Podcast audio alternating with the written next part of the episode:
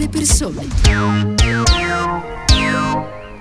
Eccoci di nuovo in onda, bentornati a Radio Immagina con la seconda parte di Ora di Punta. Con la nostra analisi ci spostiamo, come detto, in Israele, dove domani si svolgeranno le, quarte elezioni negli ultimi due anni. Proveremo a capire cosa può succedere, cosa sta succedendo insieme a Gad Lerner, giornalista che non ha certo bisogno di presentazioni e che segue da sempre da vicino la politica israeliana. Buongiorno e ben trovato, ben, grazie per averci raggiunto. Buon pomeriggio a voi. Lerner, allora Netanyahu cerca quello che evidentemente in questi due anni non ha mai avuto, ossia una solida maggioranza parlamentare alla Knesset per eh, poter formare quello che lui definisce un governo di destra stabile insieme all'estrema destra israeliana. Ovviamente la figura di Netanyahu è nota e si trova oggi a dover fronteggiare una crisi politica eh, dovuta anche alle accuse di corruzione, ma dall'altra anche a poter sventolare la bandiera del successo della campagna vaccinale che eh, evidentemente in Israele eh, sta ottenendo appunto grandi risultati. Eh, come andranno queste elezioni e quanto saranno influenzate da quello che è successo nelle ultime settimane proprio con la campagna vaccinale? L'incredibile è che c'è chi già prevede le quinte certo. elezioni, certo. cioè che eh, molto difficilmente si arrivi a comporre una maggioranza stabile di 61 membri all'interno del Parlamento israeliano che si chiama Knesset, appunto. Stiamo parlando di una crisi, di un sistema politico che si è frantumato e meno male che si continua a votare, meglio i posti in cui si vota eh, rispetto ai posti nei quali non si vota più, ma è chiaramente una malattia quando arrivi a votare quattro volte in due anni e eh, non hai nessuna assicurazione sulla prossima eh, eh, governabilità di un paese eh, che ruota in tutto intorno alla figura dell'uomo forte. Eh, in questo senso io vedo eh, una democrazia scricchiolante e vedo anche diciamo, un esempio da guardare con apprensione da casa nostra.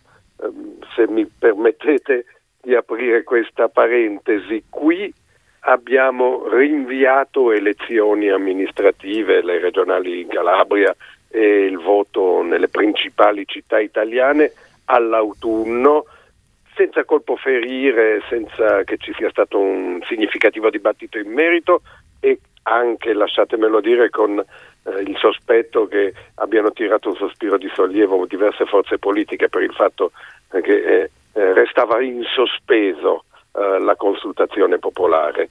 Eh, questo secondo me non va niente bene, ma non va bene nemmeno eh, questa inflazione di elezioni che hanno al centro sempre lo stesso tema. Netanyahu ha barbicato al potere che si autoproclama insostituibile, che eh, consuma i suoi potenziali atte- alleati avversari. Eh, a queste elezioni, le quarte, si giunge eh, dopo che Benny Gantz, che aveva giurato di non fare mai un governo con Netanyahu, spinto dall'emergenza Covid ha fatto un governo di unità nazionale con il patto che l'estate prossima ci sarebbe stata la staffetta e avrebbe preso il posto di Netanyahu.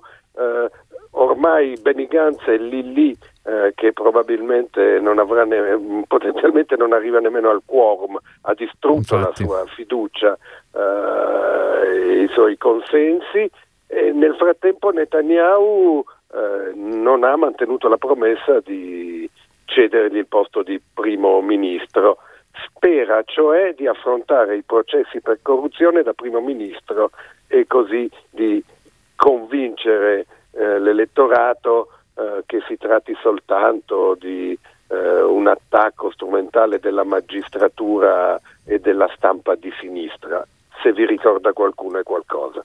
Che poi mh, di fatto Netanyahu appunto sta portando il paese al voto proprio per questo motivo e proprio per questo motivo si tratta dell'ennesimo referendum Netanyahu sì, Netanyahu no e mi viene da dire proprio per questo motivo probabilmente cambierà poco niente nonostante appunto tutto quello che è successo eh, negli ultimi mesi mh, dal, da un inizio di gestione dell'emergenza Covid balbettante fino appunto al eh, grande successo della campagna vaccinale che ovviamente Netanyahu si sta intestando al 100 100%, ma che sappiamo eh, non essere dovuto esclusivamente a quanto fatto da lui, ma a un sistema, eh, a un sistema paese che da questo punto di vista eh, funziona. Mm, quindi, insomma, se non dovesse cambiare nulla, eh, si va avanti a, elezio- a, a votare così, a oltranza. Non, non ci sono altre soluzioni.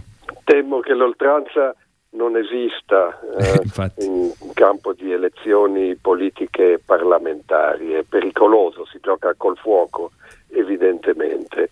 Eh, per quanto riguarda la campagna vaccinale, in realtà in Israele c'è eh, sicuramente eh, grande soddisfazione per l'immunità di gregge sostanzialmente già quasi raggiunta, perché più di metà della popolazione ha già fatto entrambi i richiami, entrambe le dosi della vaccinazione, eh sì. ma si aprono anche polemiche adesso di due nature. La prima perché per eh, conseguire questo rapporto privilegiato con la Pfizer eh, è stato pagato un prezzo molto elevato, qualcuno dice sì. due, tre volte addirittura il prezzo eh, che si pagherà in Europa per le dosi di vaccino.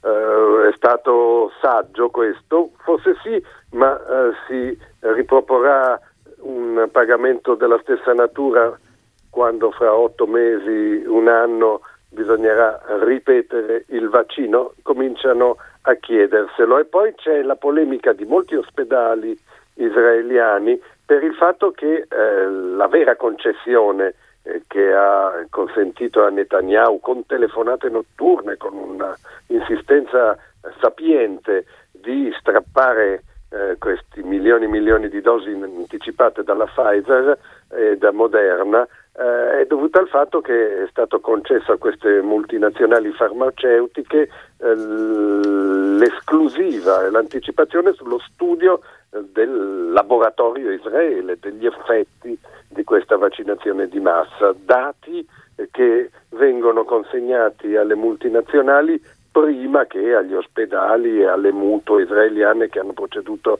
alla somministrazione.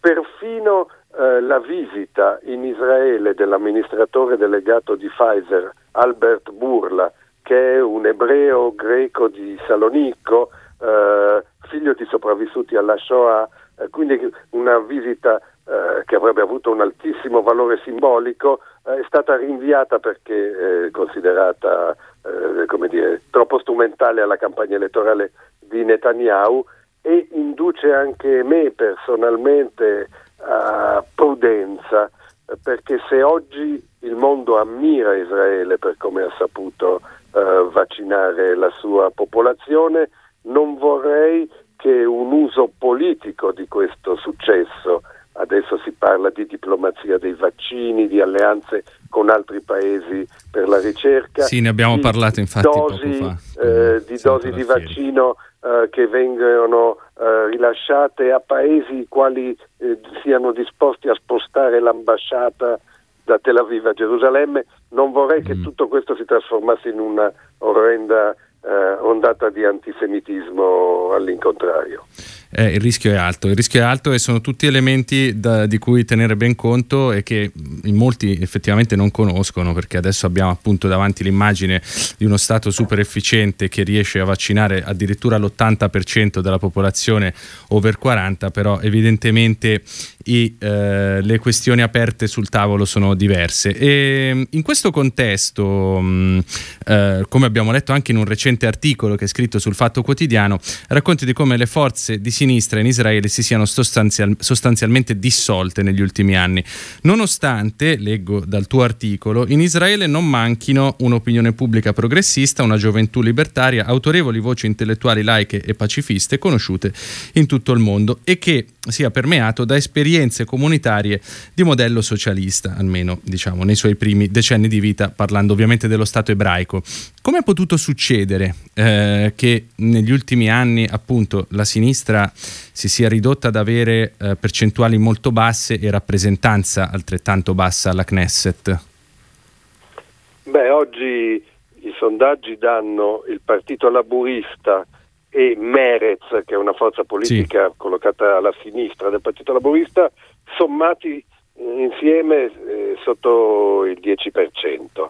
Merez non si sa nemmeno se raggiungerà il quorum che è del 3,5, eh, si assegnano nei sondaggi ai Lebur circa 6 seggi sui eh, 120 della Knesset. Vedete un po' voi, eh, questo è un paese eh, in cui esiste una sinistra diffusa in cui esistono delle organizzazioni non governative coraggiosissime eh, che agiscono anche in solidarietà con, eh, e a tutela dei diritti dei palestinesi, esiste una controcultura, ma non ha rappresentanza politica ed erano socialisti gli edificatori dello Stato, non soltanto con i kibbutz, con l'Istadrut, il grande sindacato, ma con una presenza pubblica in economia fondamentale.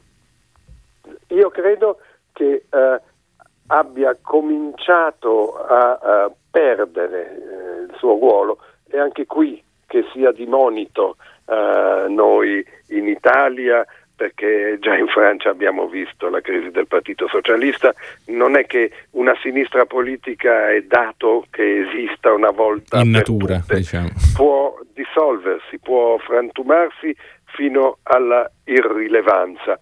Se mi chiedete una ragione principale per cui oggi conta così poco la sinistra in Israele è perché ha smesso di occuparsi della questione fondamentale, cioè della questione del rapporto con i palestinesi, la, dei due stati, eh, di dare agli israeliani una soluzione alternativa a quella proposta dalla destra che è semplicemente l'imposizione di una supremazia militare, tecnologica, economica, di imposizione dello status quo con forza e brutalità. Eh, la sinistra ha pensato di doversi occupare di questioni sociali, di questioni dei diritti e di non affrontare questo eh, nodo del conflitto medio orientale eh, dopo Shimon Peres e i suoi sogni eh, di cooperazione che lo hanno portato a vincere anche il premio Nobel insieme a Yasser Arafat, è come se ci fosse stata una ritirata culturale dai grandi valori, dai grandi principi e credo che la stiano pagando e probabilmente anche mh, diciamo questo, il profilo della nuova leader eh, del Labor, eh, Merav Michaeli, che è un profilo sicuramente un po' diverso da quello ultimi, dei leader degli ultimi anni del Labor, eh, però diciamo, a livello di proiezione di, mh, e di possibilità non sembra ecco, eh, essere accreditato di, grande, eh, di, un grande successo elettorale, dice che i sondaggi stimano appunto sei deputati, un paio sopra la soglia per entrare in Parlamento, se si pensa ai 42 del 1992 eh, fa abbastanza impressione. Sì. Merav Michaeli è eh, già deputata alla Knesset, è una giornalista televisiva, è una militante femminista eh, impegnata in, in tal senso mi viene da dire mm, sempre meglio del suo predecessore Amir Perez che si rese celebre con una trovata televisiva di farsi tagliare i baffoni in diretta per dire adesso che eh, leggete meglio le mie labbra, sentite cosa vi dico, io non farò mai un governo con Netanyahu è diventato subito dopo il ministro dell'economia di Netanyahu. Ecco appunto. E, mh, prima di lasciarti la tua giornata, ehm, ti volevo leggere un piccolo estratto di un articolo eh, comparso oggi sul Corriere della Sera a firma di Nadav Eyal, che è uno insomma, dei più noti giornalisti israeliani, che conclude sua, il suo racconto di questa vigilia elettorale dicendo se la nostra politica non, supere, non subirà una profonda riforma in modo da adeguarsi alla globalizzazione, alla tecnologia e alle altre sfide che ci pongono, eh, continuerà a sprofondare nell'irrilevanza, anzi peggio, il sentimento di ribellione verrà sfruttato per portare guerra contro i valori stessi del progresso. Diciamo che eh, ci fa capire che insomma, mh, le, la crisi della politica eh, è simile a diverse latitudini, no?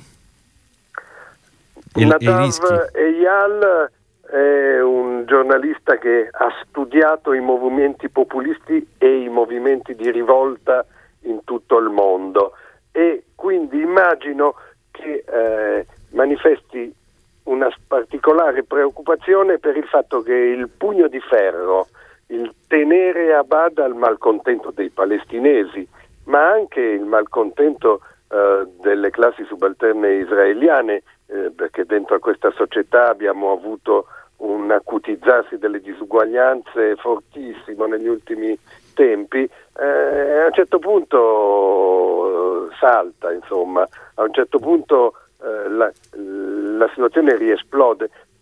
Tutta la politica della destra israeliana eh, è basata su questa idea. Eh, gli arabi eh, capiscono solo il linguaggio del bastone, il linguaggio della forza. Teniamoli a bada, sottomessi.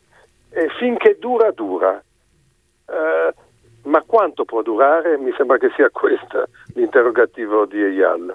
Assolutamente sì, assolutamente sì. Vedremo, vedremo come andranno le elezioni domani. Io ringrazio davvero tanto Gad Lerner per essere stato con noi ed averci dedicato parte del suo tempo. Torneremo a disturbarti presto se, se sei d'accordo.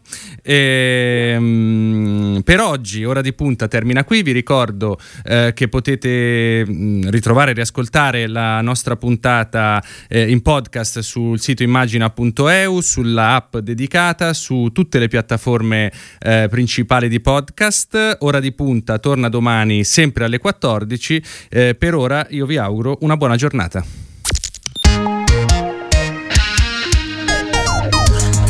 Radio Immagina. Dalla parte delle persone.